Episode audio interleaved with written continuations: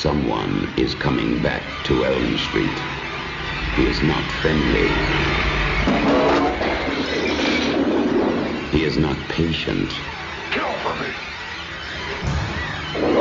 And he is not a welcome visitor. But he has something terribly special for the new kid on the block. It started to happen again. Dad! I'm in trouble. You've had some scary dreams, okay? Help! Daddy can't help you now. There's something inside him. Fight him! You are not afraid of him. He doesn't even exist. Freddy Krueger is back on Elm Street. Get out of here, Lisa! Jesse, fight him! Watch out for him. He'll be in your neighborhood soon. A Nightmare on Elm Street, Part 2. You are all my children now. Freddy's Revenge.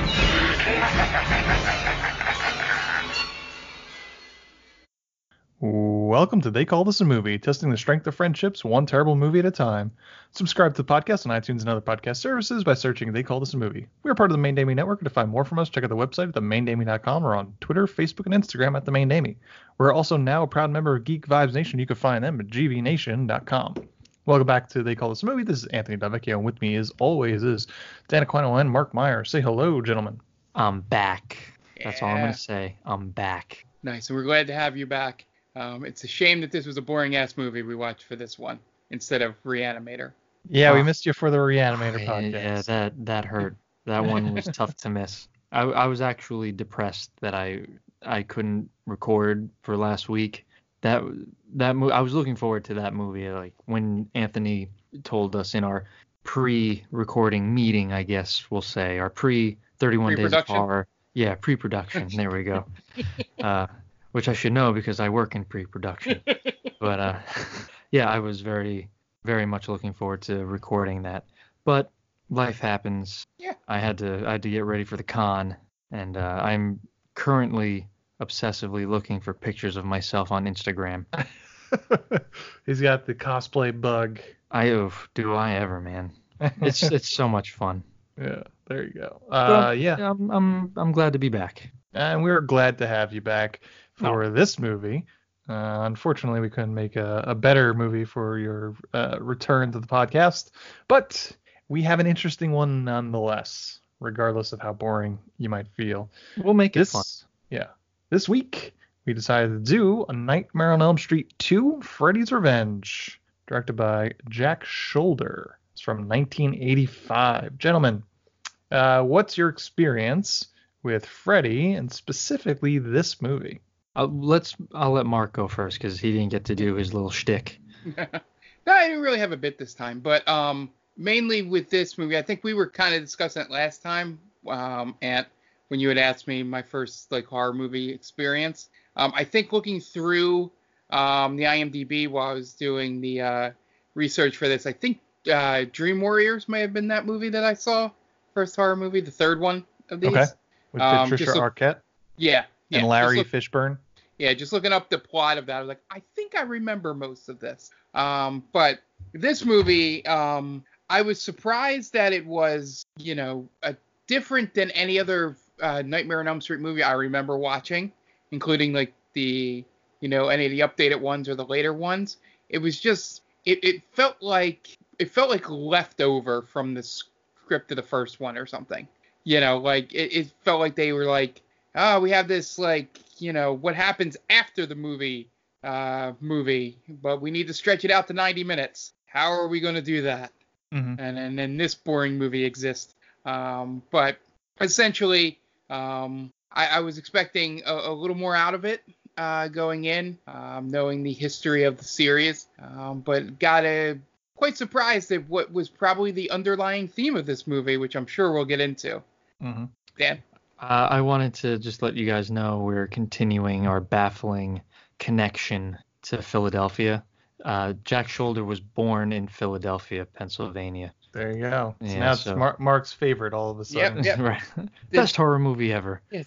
Uh, I mentioned five out of five. Yeah. Best- Would would watch again. Yeah. it's- Uh, It's my Amazon review. they, it's just it's uncanny, really.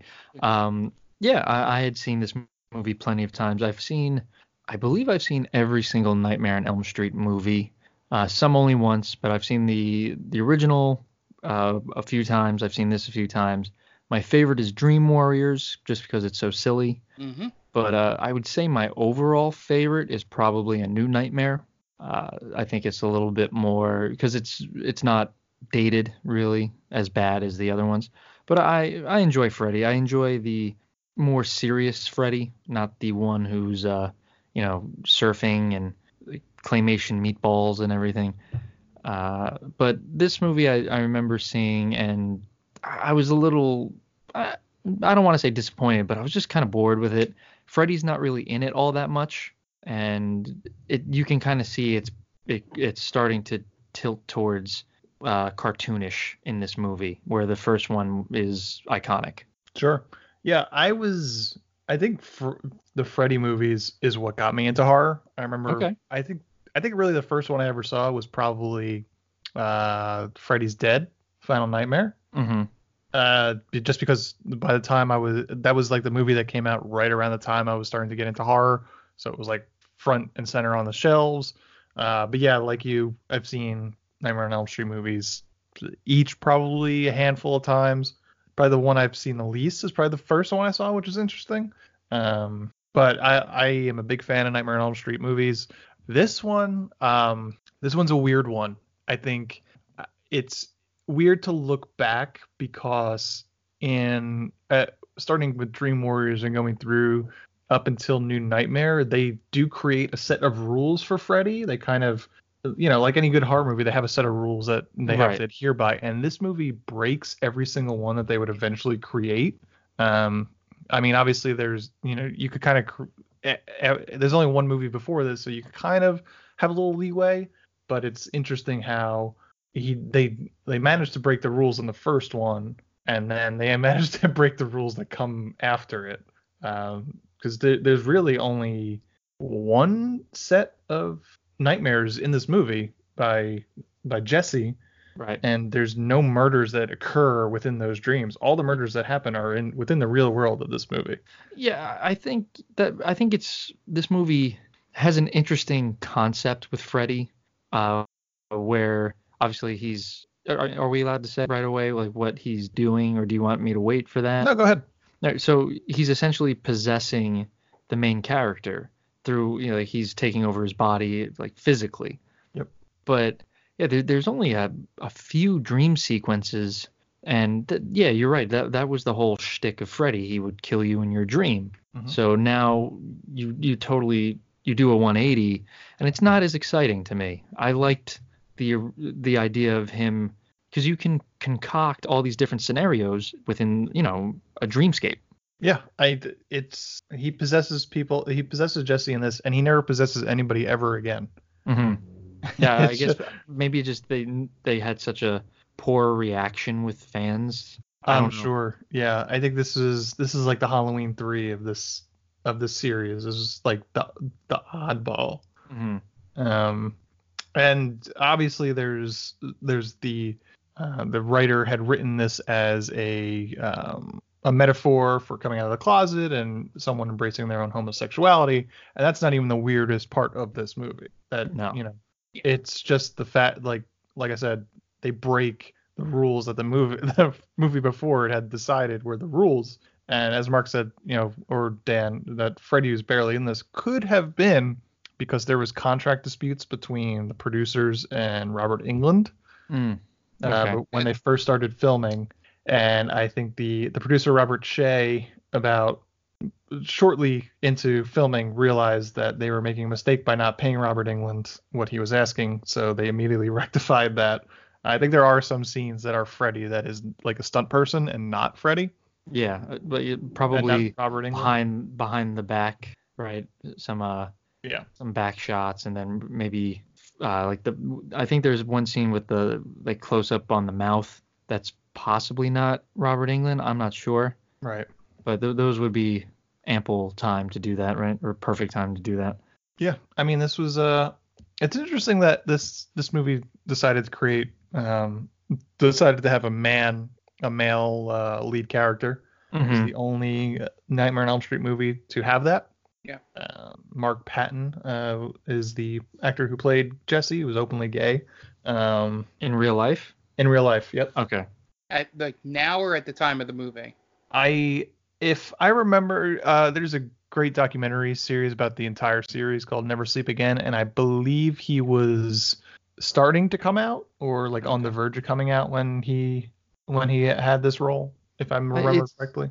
It's pretty obvious because they have that uh that like make out scene at the uh, the party Mhm. and I don't really know what he was doing there. It's it's not something that, you know, some, you know, what you sh- should do in that situation. It was just kind of like Kiss in the I middle of her boobs. yeah, or he- he in was- between. yeah, it's like he was trying to eat her chest. I I, I don't know. Just trying to fake it till he made it. Yeah. Yeah, I wonder if that any had partially to do it. maybe fine. that I get it. maybe that actress, you know, didn't want to pose nude or, you know, be Possibly. topless. Yeah. So they had to do some weird way of teasing that because it's an 80s horror movie. Right. He Um, man, he had a handful of them though. That's for Yeah. that's for darn sure. Yeah, and they they were leading up to that moment that happens there. Yeah. Um, but yeah, I, I think it's a mixture of things. I think it's him maybe not being very experienced with that. hmm Um, on top of maybe Kim Myers um, was like, ah, no, I'm not showing my boobs. Any Yeah. relation, Mark? No, I if she was a better actress, I'd say yes. wow. She was fine. Oh, Damn, Mark coming in hot. Mark, not not appreciating Kim Myers. Uh, don't- I wonder you if he, they were friends because uh, just looking through the trivia, Mark Patton was the one who insisted to casting director that he wanted Kim Myers to play the role of Lisa. So it's entirely possible that you know they were friends and maybe she she knew that he was gay and Felt comfortable. yeah, felt comfortable in that. You know, I'll, I'll I'll tell you what. Th- this movie is one of the rare movies where I don't think the acting was the problem. Yeah, no, I uh, think he, I think he does a pretty good job, Mark Yeah. Patton. Yeah, yeah, I enjoyed and Kim Myers as well. I thought she played your typical, you know, teenage. Uh, how how would you say it? Teenage. Uh, I Love can't interest? think. Yeah, love interest slash uh victim. I mean, she does. I, she doesn't die, but she she plays the part, the hysterical teen, right? Yeah. Yeah. She was fine. She she uh, was one of Jerry Seinfeld's many girlfriends in Seinfeld. She played she played the one that Kramer fell in love with, Pam. She worked at the bookstore. Oh, and is is The one where Newman is giving him poetry to read. I don't remember that one. Is, is that is that the one when Kramer says he sees her and he wasn't gonna say anything, but then he's got a date with her? uh, I don't remember. I don't think so. Oh, okay. Darn. All right, I, I'm I'm mixing them up then. Yeah. Yeah. So uh, what? So overall, what do you guys think of this movie? Uh, I think it's as a, as far as a horror movie goes, it's not a very good horror movie. It, there's n- no scares in it. Um, it, it's just more boring. Yeah, the uh, my, my thing is is that you know it was nothing really happened even when the big action scenes occurred. It wasn't like you know previous you know movies of this time period um, where you know they they tried to do some cool things with it, but it all just turned out to be boring and not interesting at all. Um, it was more interesting reading up on the movie after the fact, you know, and and seeing some of that that a lot of the homoeroticism was kind of um, done on purpose, you know, more than you know just accidentally doing it um, in the movie. Um, so so you know that that was more interesting to me than actually watching the movie. Mm-hmm. Just real quick, because I, I wanted to continue before my dog yeah. just burst through the door. Uh, professionalism. Uh, Put- I, Put the I- dog on the stream. yeah, Is it a human-faced dog? dogs are hashtag. No, no, it's not a human faced dog. Uh, it's just a dog dog. But uh, I I was very disappointed with the the kills in this movie Yep. Yeah. because you're coming off of one of probably one of the most iconic death scenes in a horror genre in the horror genre with Johnny Depp's Blood Geyser. Mm-hmm. I, that, that's up. That's one of the best to me. Yeah. It's pretty cool. It's a good effect. And now, like you do have the part where he rips out of Jesse's body, which was cool. Yeah. But then it's just like he goes around slashing guys, and you don't even see the slashing happen. Just like, oh, you know, they go flying away. Like, eh, you know, it's very, it was subpar out of Yeah. all this. He, and he's had some pretty good kills, you know, and they've ranged from gory to cartoonish. But this one just, they really let you down on the gore factor. Yeah, I'm actually reading my old review of this on on the site, and that's one of the notes I made in the gore section was that like there are there are maybe four four deaths in this in this movie, but only two of them are of any consequence. Mm-hmm. And, Yeah. You know, it's the the gym teacher and Grady. Other than that, there are really no other deaths of anybody we have ever actually met before. Yeah. Yeah, yeah. I I did wonder through the movie if the casting director um, casted that the guy is Grady to just sort of give off a Johnny Depp vibe. Yeah. in that I can see that. You know, in in that you know because i- is that I don't know. It was just weird that he felt like um, I couldn't tell the way they introduced him whether it was like okay is this like an antagonist or are they friends Right. They became Like- friends very quickly. quickly. I, I was gonna say that it was a really strange friendship because Yeah. they get into that big fight on the what was it? They get the- Softball in- field. on the softball Softball, field, yeah. and he, I think he hits like a girl. That guy, first of all, because he hits a line drive right, uh, right at Jesse, and it doesn't. He just like, oh, that kind of hurt, and gets up and shakes it off. Like, a line drive to the head should have concussed him at the very least, knocked him out at the most. Yeah, any kind of athlete, male, female, hmm that that can hit a ball as hard as that one's supposed to be should knock him out. Yeah, yeah, he should have been down for the count. But he just gets up, oh, you know, I'm fine, just a little I got a little dust on me. Yeah. And and then it really picks up where this this whole movie shows a lot of butts. Yeah. There's a lot of butts, a lot of male butts in this movie. a lot of male butts.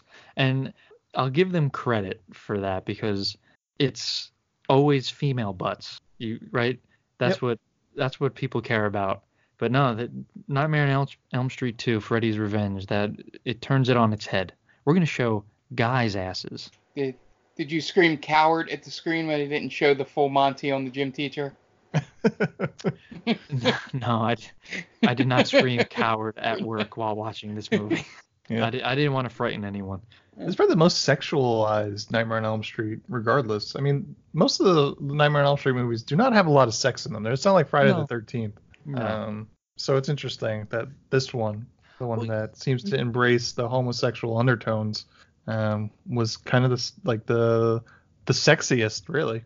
Well, you can't really because the movie is about a child molester, right? So you can't Uh, really. child, child murderer. Never th- confirmed in the in the original series. Never confirmed that he molested children. In the remake, Is that the remake then? in the remake they make they make every mention of the fact that he molested Nancy. Mm, I don't know. I think. Yeah, yeah, I think you're right actually. Yeah, because he's just uh he murders the kids. Okay, yeah, I think you're right. 'Cause I don't I don't recall them talking about that in the original. They're very Uh, specific. Okay. All right, fair enough. But still, you can't. What are you gonna? Sh- you can't really show that, I guess. I think Regardless. the only the only thing I could think of is in Nightmare on Elm Street three, the kid um, has the sexy dream and then Freddy tur- uh, turns into Freddy. Oh, and well, he's always after Nancy, right? So he sexualizes that. Yeah. I- I think bottom line is no one wants to see a burn victim do the nasty, Probably not. right? Yeah. Uh, this movie stars Mark Patton, Kim Myers, Robert Rusler, Clu Gulager, who we will mention later on in this month as part of Return of the Living Dead, Ooh. and of course Robert Englund. This has an IMDb score of 5.5 and a Rotten Tomato score of 41%. It's too high. Budget three million Always dollars. say that. Oh, it's too high. Budget three million dollars. Grossed a whopping 30 million. It Wow. ten times its budget made. And Freddy was big. Freddy was big in 1985. So, what do you guys say we get into the plot at this Yep, point? Let's do it. Let's do it. Get right into it. But before we do, we're going to take a quick break and hear a word from a friend of the podcast. So, we will be right back. Hey everyone, this is Steve, And this is Adam, and we're part of the Hop Nation USA podcast. Pittsburgh's number three craft beer podcast. Join us every Friday for new beer reviews. We'll talk about the news, history, and homebrewing. Plus, we'll sit down with the best brewers and industry personalities that'll have us, So whether you're a casual drinker, a hazy boy hophead, or even if you're a whale hunting cellar hoarder. just search Hop Nation USA on Apple, Spotify, or your favorite podcatcher and join the nation. Okay. Coming back in three, two, one. All right, time to get a plot for A Nightmare on Elm Street 2 Freddy's Revenge. This movie takes place five years after the first movie, when a new family moves into the Thompson house from the first film. We are introduced to the Walshes, including Jesse, 17 year old son, who I guess moves into Nancy's room and he immediately starts having nightmares. First off, is he dreams that he is on the school bus and Freddy Krueger is driving that bus into some sort of some sort of ditch or Like a ravine. a ravine. uh, The, The, the, the desert. part of yeah it, so the i was going to say the a suburb all of a sudden turns into the desert mhm. right he make he makes just like a quick right and then all of a sudden it's Yeah. just as far as the eye can see Yeah, it's like a quarry or something like that. yeah more more than likely But anyway, uh, Freddy, in between movies, picked up a job as a uh, bus driver.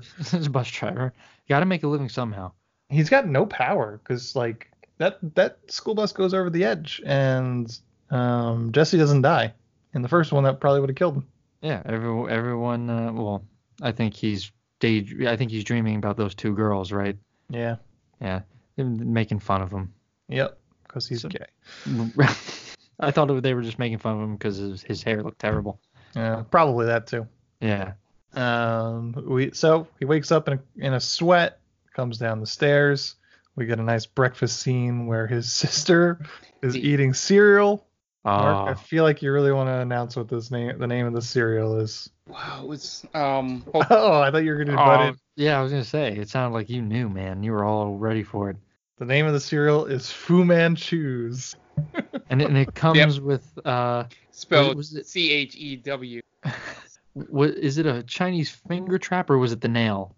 It was the nail, I believe. Okay, that yeah, I couldn't remember, but Little man, nice light racism to start off this movie. I I did a uh, Amazon and an eBay search just to see if that was real. I couldn't find anything.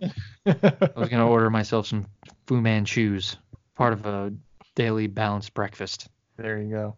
Um, then we meet his girlfriend Lisa, who's uh, a rich girl.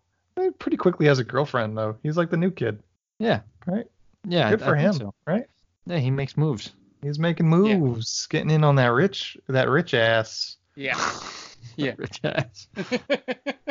yeah, they they make a it, the, the whole part of that which um it the first day she comes uh to get driven to school, she comes to the house. And then every other scene after that, he runs out of the house, jumps in the car and drives away. so, uh, what's the the setup here? That's you a good point. I didn't I didn't realize that. Yeah. Yeah. Yeah. And and also I couldn't I couldn't 100% figure out how the car worked either. Th- That reminds me. Have you ever seen those memes? It, the writers of Game of Thrones with Benioff, Yeah. where they'll be like, "Yeah, we sort of forgot that Daenerys can fly." So it's like, "Yeah, we sort of forgot that Jesse has a car." uh, yeah. So we go, they go to school. Uh, it's gym class. We meet Grady, where they kind of have a, a heated relationship together. Yeah. Um, Yeah. There's the softball scene. Yeah. Now now is it me or did they make him seem more like a nerd in the opening scene than he seems in the rest of the movie? Jesse. Yeah, sort of. Yeah, th- th- he looked really, really different from the rest of the movie. Maybe that's Yeah. just how he sees himself. I would assume, right? Because he's Maybe. he's very withdrawn, and that's the point of coming out. I would imagine, right? hmm Yeah, it's definitely possible. Uh, So Grady, we so uh, how how would you guys grade this softball scene? Worse than what was the uh, what was Sleepaway the- Camp Yes, yeah, way worse than Sleepaway Camp. better the- than Twilight.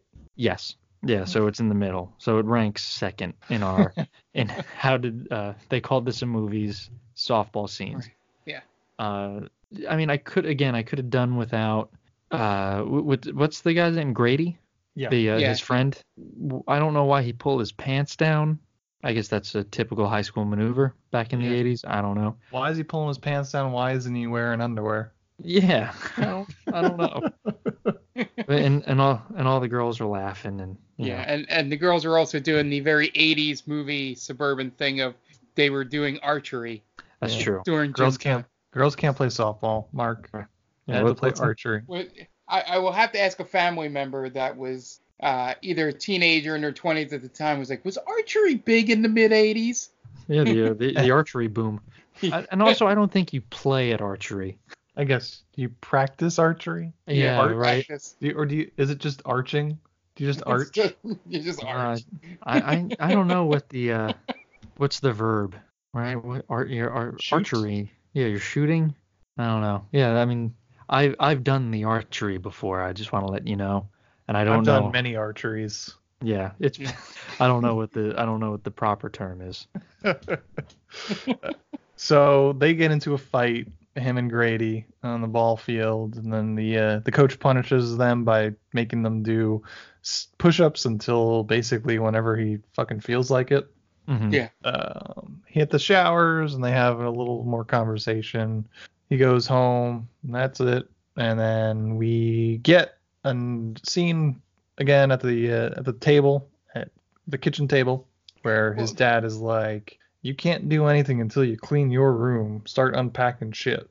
And then we have the dance scene to end all dance scenes. Oh, the worst. Yeah. and I remember at at work, uh, this scene comes on, and a buddy goes, "Oh, you're watching this for your podcast?" And I go, "Yeah." I'm like, is it bad? And we're like, well, just take a look at this scene, and and he goes, "Oh, wow, that's pretty terrible." And he was right. Yeah, I mean he's uh, gyrating, shaking his ass, putting Yeah. on sunglasses like Tom Cruise in Risky Business. Yeah. And they were like Elton John sunglasses. Yeah, trying to be a real cool guy. and there is no point to the scene. It's Nope. just it's a scene in the movie. Yeah, it, and, it exists. and it it's a completely different expectation of what song you think is going to come out of that radio.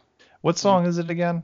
Um, I don't Oh, know, but I was Mark on something that he brought up that he did. come no, no, no, no, no, no. What I'm saying is, I was expecting like hair metal or something to come out. Oh, it's kind of. touch, me, touch me parentheses all night long. Yeah. Again, I mean, they really just hit you over the head with the sexual sexuality in this movie. So yeah, Yeah, he's like gyrating with something towards his crotch, like a stick of some sort. He's And he- playing around with it like it's his dick. I I, just, I like the uh he puts the sunglasses on and he does that one move where it's like it's a fluid move where he puts it on and bam he does like the finger gun. It's like I don't he's pointing at someone that's not there. They're like, yeah, this is this is happening, you know. I'm fucking cool, and it's just like, Jesse's a fucking dork. Let's just right, right. I was gonna say, I like I'm super nerdy, and I've never done that in my life. Even when when I was in high school and I was at like that's like peak, you know, like outcast. I never did that in my room, Yeah, the uh, gyrating around. my, boom, my finger favorite guns. part of this scene is the very beginning of it when he just takes that box and dumps everything into the one drawer and goes, "How about that, Dad?" He just yells in his room. Jesse's I expect- I expected, uh, I kind of expected Dee Snider to bust through the room and start playing "We're Not Gonna Take It." Yeah, Uh, I in general movie dance sequences where like it's not a it's not a musical always just rub me the wrong way. Mhm. It's like people don't do that. No. yeah, very. Uh, at least I hope not. Yeah. Else like we're in peop- trouble as a species. like there's almost like a subgenre of movies where people dance around together in their kitchen to a song that comes on the radio. Sure. Specifically like The Big Chill is the one movie I'm thinking of. and there's like a subgenre of movies of people just singing and dancing around to a song that plays on the radio and like no one does that. This is embarrassing. This is a white I- people move. I think that's not even a white people move because I mean I've hung out with white people my whole life, and we've I've never been in anyone's house where you know we're just kind of hanging out and I don't know like Chumbawamba comes on the uh, the radio. We're like oh let's jam out. Like I gotta go home. I am very uncomfortable. I get knocked Yeah. down and I do not get back up again. Again. I go right home. yeah. Blast some gin blossoms quietly in my room, my headphones on. yeah. Well, yeah, I think that was more of our uh, our our speed. I guess our generation was very uh, like, leave me alone. I don't. I'm not going anywhere. And it's. I guess the 80s they were just more. You know, we're, we're having a good time, guys. Let's let's just dance Yeah, for no sort of reason. a little more coke. Yeah, Yeah. in the late in the late '90s, early 2000s, we just kind of, you know, put Adam's song slightly low on in our room. That that's what I was. That's exactly what I was thinking. just hanging out in my room, shades drawn. The world doesn't the understand me. I, parents just don't understand. You guys would have been Cure fans in the 80s. Probably. Flock, well, not Flock of Seagulls, right? Or uh, what is it? NOFX? Were they 80s? I don't know. I can't remember. But yeah, I, I agree, Mark. That's probably a good a good call. Uh, at this point, we start seeing that the house is acting quite odd. It's unbearably hot. Uh, appliances aren't working. Parakeets are exploding. Yeah. Our pets' heads are falling off. You, you did this. You put a cherry bomb in there. So, Right. uh, yeah, Jesse's dad thinks he's a sociopath, blowing up the parakeet. Did, at one point, does he ask him if he's on drugs? I That's think later. so. Like, Yeah. Right. Like they confront him in front of the uh, the stair uh, the staircase. Like, listen, Jesse, are you on drugs? It's just like, man, this is so typical of of it, this kind of movie. Like, if something is remotely up with your kid, it's got Gotta be drugs. Gotta be drugs. It's always it can't be anything else. yeah. Uh, he uh, Jesse continues to have some nightmares. Um, they're they're really just like foreboding. Really, Freddy's coming to him, and he's not really threatening him, but he's like, you know, I got a plan, and you're gonna help me with my plan. You've got the body, and I've got the brains, kid. Yeah. Together, we're gonna go far. Yeah. Um, so he kind of confides in Lisa. He finds uh, Nancy's diary, which for some reason is still in the house, where he starts to learn about who this Freddy Krueger guy is. Take a trip to the factory, the old abandoned factory at one point, and they find out nothing. Um, and then one night, the the dreams turn to sleepwalking. And one night, Jesse wakes up, starts to sleepwalk, heading downtown, goes all over until he winds up in a gay nightclub where he runs into his coach, just decked out in all leather daddy uh, Oh, garments. Yeah, it's it's pretty funny.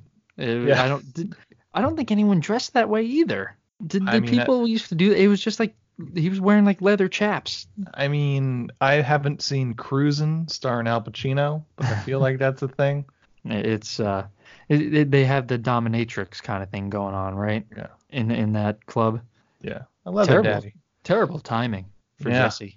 I mean, but at this point, if you're so here's the weird like the thing like you would think that if y- if you were to can like finish the sentence of what's going to happen next, like the the gym teacher is going to come on to Jesse, but instead he does something that's completely out of his jurisdiction, Yeah.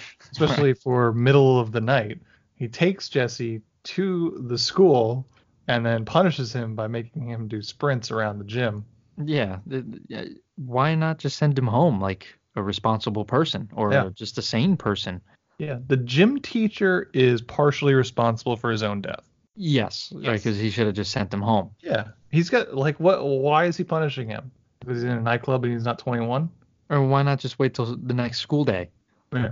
right? Like, listen, we're gonna talk about this tomorrow. Like, uh, so if if you think about it, in the real world, if you're a teacher, is that how you would handle that? Right? You wouldn't you wouldn't take them to the school because now you're trespassing essentially on Yeah. right private property. You have no reason to be there.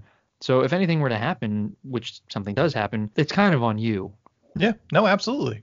If if like if Jesse has a heart attack while he's running sprints off hours Oh, he's going to jail. in school, yeah, that's negligence. Oh, he's yeah, he's going away for a long time. He should just been like, hey, and why would you punish a guy that's gonna out like uh, it's 1985? I'm sure the, the gym teacher is not out. Mm-hmm. So uh, why would you punish the kid that sees you dressed up all in leather in a gay bar? Wouldn't you just be like, hey, you know, uh, you just don't tell anybody about this, and maybe I'll go a little bit easier on you. You don't make Right. it harder on that kid. Right. you- he's gonna tell you, everybody. you pull that right yeah you, you pull the simpsons episode where uh, bart and homer are playing hooky the, the the teacher who knew too, or the boy who knew too much. How do you do, Yeah. sir? Good day, and they just say sucker and then run away. yeah, that's how you do. Like, oh, oh, uh, you have that. What what happens in real life is if I'm at that kind of bar in the 80s and I see my teacher at that kind of bar, you kind of give that little nod of understanding, like we're gonna keep this on the DL, Mhm. the the lowest of the DLs. Yes, the lowest of the D's. Yeah, exactly. Uh, yeah, because because if I if I sleptwalk wound up at a gay bar, found my gym teacher there, he took me to the school and he made me run sprints, assuming he doesn't get killed by Freddy Krueger. The next day, I'm telling everybody. Right. And, and we should probably put this out there. We're not saying that being at a gay bar is bad. We're No, not. not at we're all. but if we, as, that's kind of like seeing your teacher at a strip club. You're Sure. gonna tell everyone, Yeah, right? Because you're you're a teenager. Like seeing your teacher outside of school is like the biggest news ever. Like, oh, I saw Mr. Aquino at the mall yesterday. Mm-hmm. What? Whoa. yeah. He, Yeah. he has Or like- a life. Yeah, Like and- Varsity Blues when they find out that their Exactly. teacher's a stripper. It's Right. like you don't be like, all right, well we're going to school and you're gonna write on the chalkboard a thousand times because you saw me at my second job as a stripper. You'd be Right. like, hey, don't mention this to anybody and uh, we'll be cool. Right. Hey, what did you you needed a a, a B to pass the class? I got you. Don't worry about it. Yeah. We're You we're don't tight punish the kid. Because No. again, I'd tell everybody. Right, You wouldn't believe who I saw and then made me run sprints off hours. now. It- oh, the Oh, the uh, Schneider. he would be fired Yeah. immediately, so Yeah. fast. and and- and essentially you don't do the punishment because the the punishment isn't the, what's going to get him fired. It's being in 1985 and where the kid saw him at. Unfortunately, It's- that unfortunately is what's going to get him Yeah. fired. you're probably right. You know, that that's the more confusing thing if you take your mind back to that time period. Is why would he punish this kid when he knows that if he's out at at that time, you know, that he could lose his job. And also, it ain't, it ain't a party. It ain't your goddamn business. You're Yeah. a gym teacher. Yeah. Well, I mean, he is drinking underage, Is so he? He's just there.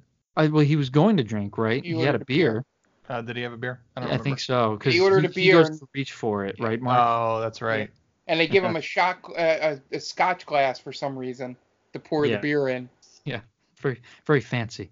Yeah. Uh, but yeah, that, that's when the, the gym teacher stops him, and next scene is he's making him run laps. But yeah, I, I think if anything, you stop him from drinking illegally, and then the next scene should have just been your son was uh is the the shot of him in the doorway. I found your son at a gay bar, and then that's how it ends. Right. That's that's the end of that scene. Yeah. Yeah. He doesn't need to explain himself to Jesse's parents. No. Yeah, and it, it's also another moment where um, you know, they make a reference earlier in the movie and then have to pay it off with something later that we've seen in a lot of the movies we watched, where the uh, the friend uh, says something like, "Yeah, I hear that he even goes to, you know, some kind of mention like S and M Club or something."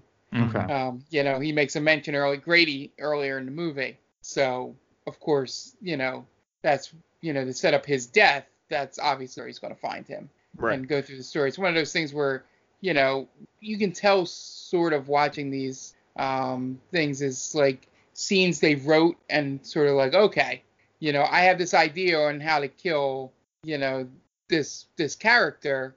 Um, well, let's connect it to something earlier in the movie. Sure. You know. It's it's Chekhov's gun. Yeah, He introduces it in the first act. You got the gun's You gotta gotta go off. use it. exactly. Uh, So, yep, as we said, the coach uh, after he tells uh, Jesse to hit the showers, and when he's in the showers, uh, Freddy kind of takes control over his environment, which he never did in the first one, and starts tying up the coach and stripping him in the showers and whips him a couple of times until then he just finally uh, stabs him in the chest with his uh, with his claws. Or was it Jesse? Dun Dun, dun dun, dun. Because Jesse winds up with the uh, the glove in, on his hand after this whole moment. Um, and then the next scene, oh, were you I- gonna say? Yeah, I was gonna say now this is something where you could possibly you can switch it you can kind of flip the script a little bit and make it so that Freddy isn't responsible at all in this movie. Sure.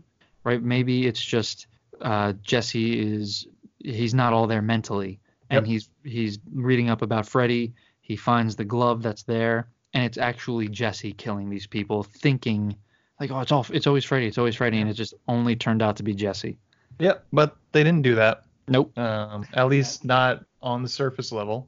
Maybe And maybe the whole end is a dream sequence like Taxi Driver, but uh, Jesse, um, at Yeah. least in the in the idea of this movie, Jesse is not a murderer. yeah, yeah, and um, that the whole point is, um, you know, that he becomes aware that he's doing it. Yes. You know, but And he- he uh, knows is when it's coming horrified on. by it. Yeah. Yeah. Yeah, he knows when Freddy's taking over, essentially. Yeah, it's not one of those surprise things. Yeah, he can't control his urges to kill. He essentially becomes a werewolf. Mm-hmm. Right. Yeah. Yeah, that's a good way to put it. Yeah. It's just Yeah. at random intervals. And, and then the end of this scene is what you brought up earlier, Dan, with the drugs thing, Mhm. is where they bring him in, the cops, because they find him naked on the highway, and the dad does that 80s thing where he gets in close and goes, "Where you getting it from? Where you buying?" Right. Yeah. I mean, I, I don't have a kid, but that one, I, I don't think I would jump to that conclusion. First of all, I would think that something's wrong with my kid, yeah, but I would I would not immediately jump to the uh the drug square. yeah, yeah. But 85 is also the height of Dare and all that other stuff going on. So That's true. And this is just another thing that you have to worry about as a child yeah, or as a, a parent. yeah. Your child just like wandering the highway naked. Yep. Well, Nancy Reagan tried to put a stop to it. or don't have kids. That's my message. Yeah. If our Um, listeners learn anything, it's that. So cops bring them home. Um, there's this is actually where I mentioned earlier where they go to the factory. That actually have, happens in this scene. Learn the history of Freddy, Freddy just a little bit uh, through newspaper clippings and everything like that. They go home. Jesse the next night almost kills his sister. Uh, just uh, Freddy takes over his body and kind of cryptically stands over her while she sleeps. Uh, but he is able to uh, to push back against Freddy and is able to not kill his sister, which is nice because she's young. Yeah. Want to kill her. then we have all of a sudden uh, we have a party at Lisa's and everybody's there. Pa- Lisa's parents are there. and all the kids are there. They were the Um, cool parents. Yeah, they're the cool parents because they're rich. They got a pool. And then Lisa's mom goes to her dad and they're like, "Hey, why don't we go inside?" Wink, wink. And they so uh, they go inside to go to Pound Town. Uh, my favorite part of the scene is that the kids get louder when they turn off the lights. Uh, woo! Yeah, they start Yeah. whoop, ho- hooting and hollering. It's like, wouldn't you want to get like, wouldn't you want to, wouldn't you think that the party is almost over when their parents are asleep? It's like, Yeah. hey, you kids, shut it down. trying to sleep over. Yeah, at least like all right, let let's wrap it up a little bit, or at least you know maybe move it to inside. Or I guess not inside because there was a lot of them. Yeah. But Lisa's parents are still fucking, which is good for good for them. yeah, Still Yeah. maintaining a healthy sexual relationship. Right, well into their 40s. Yeah. I'm assuming. yeah. and I, just did, go ahead. I was gonna say I did enjoy how everything gets like really wild here. Like they all of a sudden the beer comes rolling out and everybody grabs a partner and all of a sudden one girl just takes off her top and throws it in the pool. And it's like the parents are like right They're the still windows here. are open. right, right. It, it's not all of a sudden no holds barred. yeah. Right, they're they're not up at their lake house and uh hmm Yeah. Yeah. It just it goes from zero to sixty very quickly. yeah. It's like they're literally still awake, but Yeah, I guess right. Like their bone. Everyone knows it's like, oh, Je- Lisa's parents, they're going to go have sex, so uh, now's our time to to party. Now's our time to have sex. Yeah. If they're doing it, we should be able to do it. Uh, so Jesse's there and he's being real emo and goes into the cabana. Lisa follows him. They start making out. Start. Lisa wants to go to Pound Town and Jesse's like faking it until he figures out an excuse to leave. That's when his tongue starts turn into Jess uh, into Freddy's tongue. Lisa might not have uh, minded that because it's like six feet long. right. yeah, she was digging it.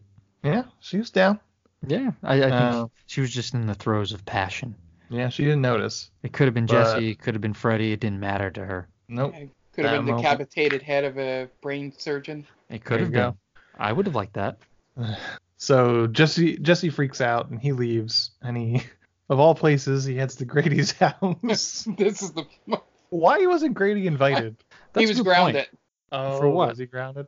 I don't know why, but I think that was their excuse to have him not there. My old say man was told me I couldn't come. Yeah. My Yeah. old man. That's pretty good. I, I I didn't know. I thought for some reason I thought that was Grady's house, but Yeah. yeah, it well, makes sen- yeah, now the makes more just sense. the the directionality kind of just seems all off because in terms of how quickly Jesse gets from Grady's house to Lisa's house and you know vice versa, it's just like it's instantaneous. So it almost seems like they're like just like next door neighbors.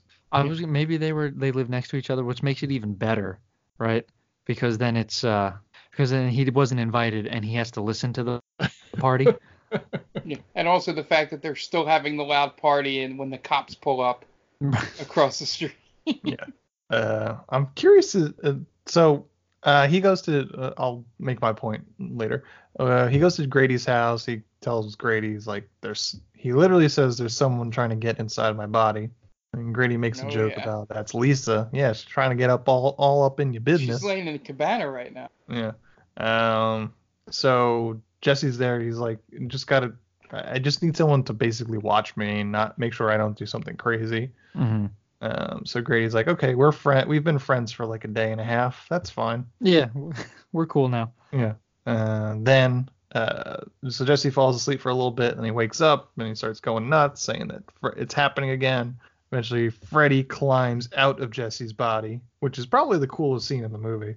It is pre- like the the eye looking through the mouth. Yeah. I I I think that's probably the best part. Yeah. So And it, I give them credit for this scene. Yeah, so he climbs out of Jesse's body and he kills Grady.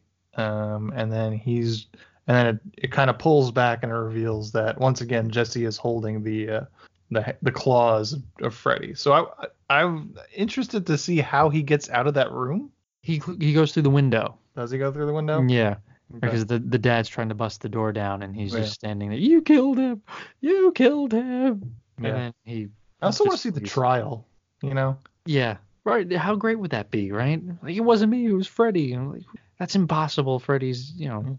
Freddy's been do that. dead. Freddy's been dead for 30 years. yeah, it's so now, then we have Nightmare on Elm Street 3, Freddy's trial. yeah. And you push back uh, Dream Warriors to Freddy 4. So there, there's a whole way to do this. Yeah, I mean, just the I just want to see like the invest like the interrogations of Jesse until they beat a confession out of him. I did it. I did it. I'm sorry. Uh, so Say you killed Grady. Jesse then goes back to Lisa's house and he tells Lisa that he killed killed Grady, but it wasn't him. It was Freddy. And then again, Freddy takes over Jesse's body. Um, and he starts chasing Lisa around the house. Meanwhile, the pool starts getting super hot. Um, people start boiling in the pool. What what a lame use of his powers. I'm gonna This make is- it really hot and and like anywhere I go. Yeah, Freddy does not come off well in this scene because, um, like Lisa throws like a like a, a sweater at him, and it's able to slow him down. Oh God, I'm not supposed to get wool in my eye. Ah, it's cashmere. He's like being really careful with the cashmere sweater she throws. He's like, I know this is expensive. um, maybe the director was like, "Listen, this is my wife's. You can't damage this." You're, all right, all right, just carefully. Oh no, and then puts it down. It- my- my- just like he just comes off like really impotent in this scene. Like she's just like kind of slowly running through her house, and he like can't catch her. And he's just he like, might have. Uh, Yeah. Go ahead. no, it's just like it's just like he he's coming off really terrible for the guy that you know exploded Johnny Depp in a bed and dragged Tina across the ceiling. Uh, right. and made Nancy at least seem like a formidable opponent in the first one. And here he's just like, I don't know, he's just he's slow and he's just letting Lisa get away. He. Uh, Yeah. uh, I think he like twisted an ankle or something. Yeah. Who knows? Yeah, But that- uh, oh, yeah, go ahead, this, Mark. this would have been mar- part of my make it better. Would have been if there was a cut at some point and it was just Jesse and not, you know, Yeah. Freddy causing 100%. oh, that would explain why, you know, he was a little, you know, less aggressive or Right. less, Right. you know, uh, Yeah. unrelenting. A lot of this movie would make more sense if the whole time you see Freddy, it's actually Jesse. yes. yeah. Because there's once Lisa gets out of the house, and we'll just go right to it. he starts randomly killing party goers, like just slashing them, and we're they're really kind of lame. There's like no there's no gore. It's mostly happening No. like with their back towards the camera, and you see him slash out across the front. It's And then- essentially right. It's essentially in the old westerns when they would get shot and like you grab their stomach and just fall Yeah. over. Yeah, But I, I like the uh, I like the one guy who tries to talk down the uh, homicide Yeah, that- that's that what I was gonna out of say. nowhere. That's gonna Listen, say. if- man. Listen, man. Be cool. Yeah, it's okay, man. We're all here to. So like, if that's Jesse, so put Jesse in that scene. It's much It- better. It, It makes makes so much more sense. Total because they know him. Yeah. Right. It's like you're trying to talk down a friend. Like, all right, man, just relax. We're gonna we're all here for you. Yeah. But no, it's uh, yeah. Let me let me talk to the the madman who jumped out of a pool or whatever. Yeah. It's No, he he he Rey Mysterio'd it out from in front of the pool. oh that's yeah. I just remember the pool was there. but yeah, it's it- it's so silly and over the top, and but it's not good silly and over the top. Right. And so uh, eventually Lisa's dad goes to get his rifle, goes to shoot Freddy. Uh, Lisa stops him from shooting him because she knows that somewhere in there Jesse is still there. So he he tries to shoot, doesn't work, and then Freddy leaves, and Lisa assumes that he's going to the factory. So she drives there to the factory. She encounters those weird dogs with people faces, which is for some reason an homage to Invasion of the Body Snatchers. And they do nothing, right? They just Yep. they They're just just hang. there. Yep. Um, and Lisa has a final showdown with Freddy, and the- she's appealing to the Jesse side of Freddy. Yeah. This at, at any point I may have missed this. Um, at any point while she's walking through that factory, does she ever do the whispering to herself like this isn't real? This isn't real. I don't think so. You know. No, Okay. that because that's not so. In the first movie, that's how you defeat. That's how Nancy essentially defeats Freddy, is Yeah. by you know. I, I I don't think it's not that he's not real. It's that she does. She's not afraid of him. I think is is how she turns him into nothing. Yeah. But in this one, she stops Freddy, but because of love. He melts because of love. Yep. Um, be, It- which it- is it's always the, the- best end. It's the Pennywise of uh takedown, right? Right. You're nothing. You're just a clown. Oh, oh God, no. Yeah, this My is one just- weakness. This is just Jesse. I love you. Fight back. You can do it. I love you. I love you. I love you. And then he kind of he does the he does the Ghostbusters ending where uh, you know he crack you break away the outer shell of Freddy, and there's Jesse inside, which is kind of weird because first it was Jesse, and then Freddy comes out of Jesse, and then at the end Jesse comes out of Freddy. Yeah. It, yeah, it, it doesn't make sense. How does he get into Freddy? this movie does not follow any rules that even it decides. Yeah. Right, I, and I guess maybe they're banking on that. Like, hey, you know, we can just play around with this. He's he's a supernatural slasher. sure. Maybe. And uh and that's that's the the the climax of the movie and then we get a final scene callback uh on the school bus. Uh Jesse's finally happy it's over and then uh once again Freddy winds up as the bus driver as they drive off into Yeah. the, the quarry once again. Yeah, the be- the beginning of this scene makes his friends the most understanding 80s characters of all time. Like when he starts freaking out on the bus, you know. Yeah. You know, two girls are like, "It's okay. Everything's mm-hmm. cool, man." like Just lay back and enjoy the vibes. vibes. You know, like not not going, "Dude, what the fuck is wrong with you?" you know, or or getting away from him on the bus or something. Right. It's like it's such a, it's such a weird Like, weird way to take it. No one, no one acts normal in this movie. Yeah. Everyone, and that's the '80s, man.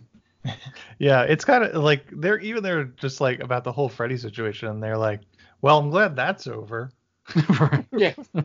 That Good was riddance to mild bad rubbish. for a week. right. It was like it was like they talked about it like it was midterms. So I was like, man, finally over with. Right. Get back to our normal lives. Who cares if one of our Can't wait friends is for- dead? Can't wait for winter vacation Yeah. Now we get back to fucking in the back of Volkswagens. and watching uh Grady. We're not who. Who's the uh the girl? What's her name again? I'm sorry. Lisa. Yeah. I was gonna say now we can get back to watching Lisa's parents bone. And that is Freddy. That is Nightmare on Elm Street 2, Freddy's Revenge. Surprisingly short movie. Like not a whole lot happens.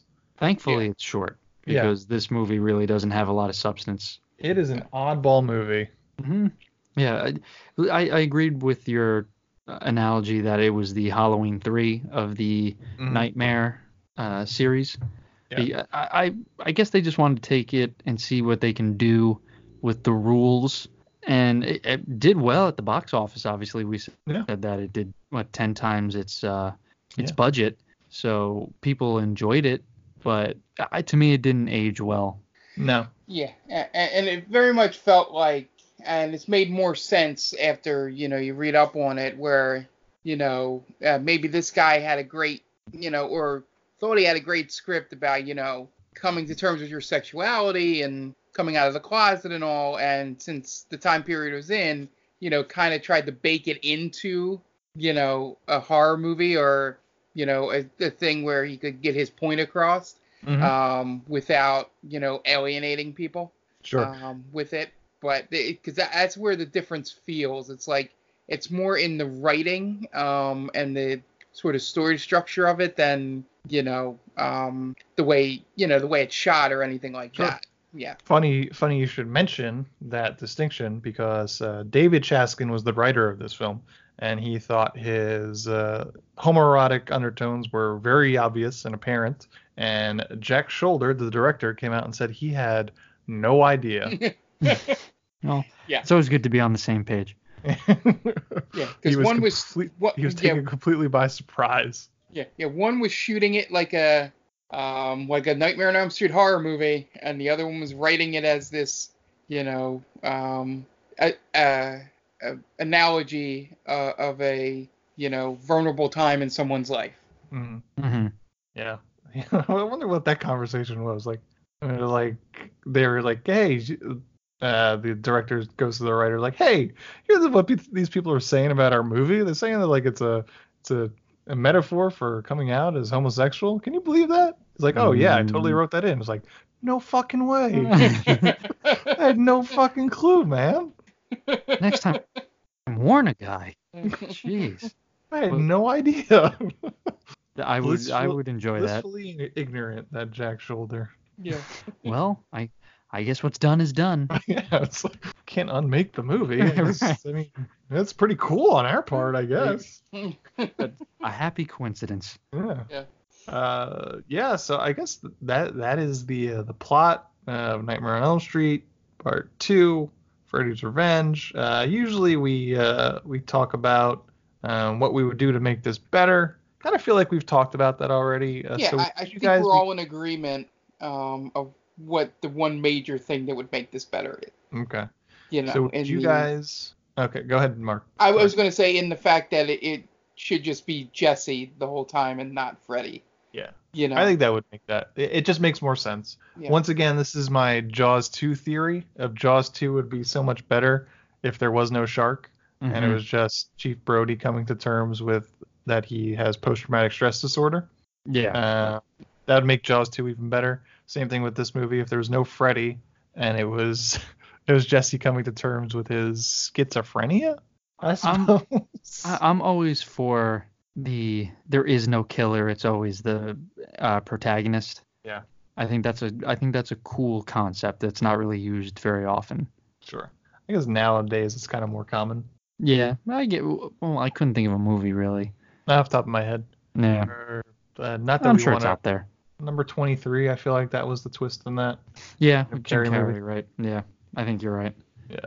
Um, so rather than do how do we make this better, got a couple of games for you. You guys interested? Games, yeah. Yeah, why not? All right. Okay. So uh, I got two. One's for Mark and one is for Dan. Who wants to go first? Uh, look, let's go with Mark. Okay. Mark, Sure. for you, I have name the film franchise. Okay. So I will give you the subtitle of one of the sequels, and I will give you two choices. Okay. Okay. Now the first one is Afterlife. Is that from Resident Evil or Underworld? That's uh that's Resident Evil. That's correct. Number two, The Awakening. Is that The Omen or Children of the Corn? The Omen? That's correct. Oh, look at Mark. Two. Uh, Lord of the Dead. Is that Wishmaster or Phantasm? That's a tough one. Uh, uh, Phantasm. That's correct. Oh, wow. Look at Mark killing it. Blood Feud. Is that Hellraiser or Pumpkinhead? Um, Hellraiser. That's incorrect. It's Pumpkinhead. Uh, I did, the I first didn't know two I actually knew. There you go. Um, number five. Origin. Is that Leprechaun or Annabelle? Annabelle. It's incorrect. It's Leprechaun. That's a tough one too, because that Yeah. sounds like a uh, Annabelle. Annabelle. Annabelle Creation is this Oh, is the yeah. prequel. Um, The Legend Begins. Is that Tremors or Texas Chainsaw Massacre? I'm just gonna go what I think is obvious, and but it's not going to be correct. It's Texas Chainsaw. Nope, it's Tremors. Yeah. Okay. I didn't. Weird subtitle for Tremors. uh, number seven. The Final Chapter. Is that A Nightmare on Elm Street or Puppet Master? Ooh, Puppet Master. That's correct. Because I'm pretty Uh, sure it's Freddy's Dead is the last one, right? Sure. Of the original. Yep. Um, although I'm pretty sure that wasn't the last Puppet Master. uh, okay. Uh, the New Blood. Is that Friday the 13th or Gremlins? Gremlins, right? Nope. Oh. Friday the 13th. Gremlins 2, A New Batch. Yeah. Uh, okay, number nine. Dominion. Is that The Exorcist or Paranormal Activity? Uh, The Exorcist. That's correct. Dominion, a prequel to The Exorcist, is the full title. And your final one is Unleashed. Is that The Howling or Ginger Snaps? He's really Uh, good. Yeah. The, the Howling.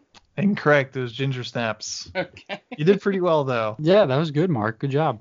I didn't know most of those. We're only knowing the first two. You did all right. Uh, Dan, okay. your game is serial killers or one-off Seinfeld characters. Jesus. Okay. this is gonna be rough. I'm not. A, I don't remember Seinfeld that well, but let's do this. Okay. Number one, Albert DeSalvo. Uh, serial killer. Yep, that's correct. The Boston Strangler. Awesome. Uh, yeah, not. I mean, not awesome, but awesome. The Boston Strangler. yeah. Uh, number two, John Christie. Serial killer. That's correct. The Rillington Place ser- Strangler. I feel like I knew that one. The Okay. first one I didn't. Number three, Teddy Padillac. That's a Seinfeld. Yep, he's an umbrella salesman. Okay. Number four, Hal Kitzmiller. Ooh. Serial killer. Wrong. Seinfeld. Ah. Elaine's boyfriend. He worked at the lumbar yard. it was a mattress company. That's a good name for a mattress company. Lumbar. Yep. Uh, number five, Edmund Kemper. Edmund Kempner. Kemper. Kemper. A serial killer. That's correct. Co-ed killer. Okay. Uh, That was a guess. Number six, John Germain. I want to say Seinfeld, but it doesn't sound like a Seinfeld character. Seinfeld character. Seinfeld character is correct. Okay. He was Elaine's boyfriend. He played the sax. oh, he plays it terribly, right? yeah. at, at the end, she she kind of like ducks down. Yep. Because he, He 'cause dedicates she says he was hot and heavy. hot and heavy. That's what it is. uh, number seven, James Kimbrough. Seinfeld character. That's correct. NBC president in the finale. Oh, okay. Nice. Number eight, Harold Shipman. That sounds like a Seinfeld character too. So I'm gonna go with serial killer. That's correct. Doctor Okay. Death. Oh, English. shit. Uh, number nine, Tobias Lehigh Nagy. That's Seinfeld, right? It is. Okay. Well, it's sort of both. Oh, okay. So when they went to when they went to Los Angeles, Okay. uh, Kramer was arrested in the murder of a woman, Okay. and they're in the back of a squad car with uh, Clint Howard. Clint Howard's character's name was Tobias Leahy, Lehigh Nagy, oh. who so wound he, up being the killer, and he was a serial killer. Wow. I, I didn't know that. Yep. That's pretty awesome. So half half credit, I guess. Well, uh, it's it's full credit, but it's it's both. Um, That's and cool. number ten, Joel Rifkin. That's a serial killer. It's both again. Oh. you tricked me. no, you got it right though, because uh, he was Elaine's boyfriend Okay. in Seinfeld, Okay. um, who was going to change his name because he was he had the same name as the real life Joel Rifkin, who was a serial killer between 1988 and 1993 in the New York, New Jersey area. Oh, jeez. So, so the one you were talking about was strictly the Seinfeld character, though. Well, it was both, so you got Okay. it right. It Oh, was a perfect. trick question, but you got it right. there Oh, was I- no way you could get there- it there's no wrong. that I feel bad That would for have Mark. sucked He- if we were tied. I don't. I, I wasn't even keeping score. no, I know. Just I'm like, Yeah. That's how it'll always be. Uh, yeah. So th- those are my two games. Those were fun. Yeah, that was fun. Good job, man. Mark, good job. I'm proud of you thank you, thank you. Yeah, they. I, I like I like how you um didn't fall for the trap, even though it ended up being both the second to last one, the three Right. name being a serial killer. yeah, and it's, it just sounds like a serial killer, right? Yeah. And I I go against my gut. you do the opposite. Yeah, I- I classic pull the George. fashion. Yeah, to pull a George. All right, I think this is gonna wrap it up for our episode on A Nightmare on Elm Street 2: Freddy's Revenge. You guys got any pluggables? I do. Uh, you can follow me on my Twitter, Diaquino122. Are you sure that's correct? Yeah, yeah. uh, I'm still mad that I did that. it, it's gonna haunt me to my dying day. What if she? What if she posted it and I'll never know? Uh, a little inside joke. I'm sorry, everyone. Um, yeah, my Twitter is 122 Diaquino122. Uh, my you could also follow my Instagram, but there's really nothing special on there. Uh, follow us uh, at Stranger Damies uh, for our Real Play D&D's Twitter, and you could also follow our uh, Stranger Damies Instagram, which same thing, Stranger Damies, and uh, that's all for me. Yeah, yeah. And as always, you know, um, Stranger Damies, we posted our 84th episode, which is kind of an amazing number as it keeps going up um, there. And it had one of the best endings um, to a episode that we've had, and it was completely unscripted. Um, like it wasn't like anything I wrote up, which is what I mean by unscripted. You know, um, and it, it's just great watching it on replay. Um, and also, we reintroduced a uh, character from a one shot that uh, was brought into this game. Um, and I would like to, on this podcast, personally applaud Dan for doing much better than I could have ever imagined in that scene. Like, I just set it up to have the lowest expectations on it, going, okay, you know, do this. And then he just blew it out of the water by doing, honestly, exactly what I wanted to happen Oh, thank you. I appreciate But that. But didn't want to ask because I didn't want to, you know, feel like I was pushing you to do that. Um, and then No, you just I- took I it up and did it on that. your own, and it was, I- mwah. Um, great. Thank you. yes, Chef. Kiss. Yeah. Yeah. Yeah. the, you uh, guys, uh, yeah. I I missed so much of the you- little and things. everyone made it easier. Yeah. But you, you, everyone played off it well, and we had fun with it. It was cool. Yeah, so so tune in. It's a pretty good moment um, in there, especially when two two of the players don't have no idea what the hell's going on when it first occurs. I think I think Jen goes, "What are you doing?" I think in like out of character. Right. It's just- so it's there's so many little moments listening back to it that I missed as the DM.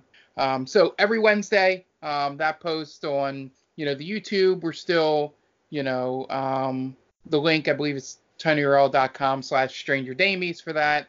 Um, but you can just link it off all of our you know Twitter feeds, the stranger damies, and, and all of our personal accounts. I'm off the mark tweet. You know um, you can just click the link off that. Um, we're also on iTunes, Google Play. You know, um, I believe we're on. I haven't checked Spotify in a while, but we weren't getting many hits on there anyway. But um, basically, anywhere you can podcast, you can get the audio version, um, which I would, unless if you physically can't, I would recommend the video version of this one just for those couple of moments that are much better with a visual um, to it. Uh, but anyway, we'll be posting. Um, we got, I believe, two more episodes of this session um, coming up that'll be posting, and then we'll be we're going to be recording our one shot pretty soon for Halloween that we do every year. Um, so that'll be fun, and it'll lead it into the other pluggable, which is Extra Life, um, our uh, charity gaming marathon that we do um, to raise money for the Children's Hospital of Philadelphia. Um, we're already over $100 there. I think it's 110 last time I looked. So thumbs up for those of us that donated. Um, those of you out there. But uh, if you have not, you have plenty of time um, if you want to donate now or you want to wait until um, you know the the, the big uh, event occurs on November 16th, starting at 9 a.m. Um, Eastern uh, Standard Time.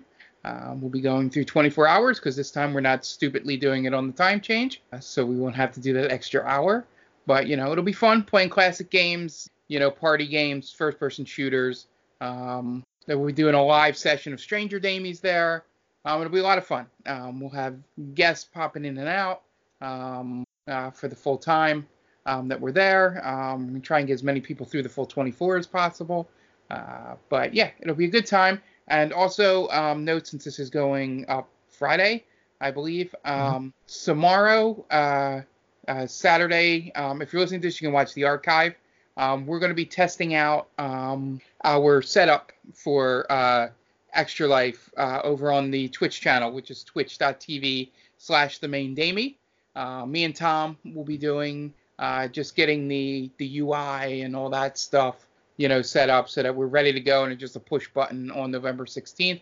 Um, I think what I'm going to do, because Tom just bought an Xbox One X, um, I'm going to take over my copy of Control and actually watch it in not terrible frame rate um, that occurs on the original Xbox One um, game. So that'll be the first game we'll play, and obviously we'll probably check out a couple other Xbox games just to test out his One X over there. Um, so be sure to tune in. Um, there'll probably be, I think we're going. Um, it looks like 3 p.m. Um, is is our tentative start date at time. Um, it, will be plus, you know, five ten minutes or so if we run into a technical snafu like last time, um, where for some reason his computer started running the slowest it's ever run in its life um, when we tried to start streaming. So um, just be there. Um, I'm sure people will be in chat. Um, you can talk to us, ask questions, you know, do all that. But yeah, that's tomorrow, three, uh, you know, 3 p.m. Um, I look forward to seeing everyone there.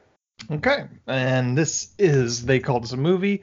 You can find us on theycalledthisamovie.podbean.com. We are also available on just about every podcast streaming app.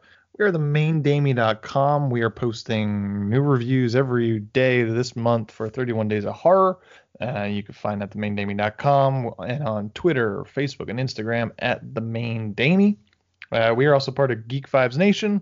You could go there and find our podcast on their on their stream, as well as a bunch of other podcasts that are great. Uh, the, the Game Vault podcast that Mark runs is there, as well as Stranger Damies, um, and a bunch of other great uh, podcasts. I'm sure there's something that might pique your interest. If you have any questions or comments, you feel free to shoot us an email or reach out to us on Twitter. But we are at uh, we are the main at gmail.com uh, for our emails.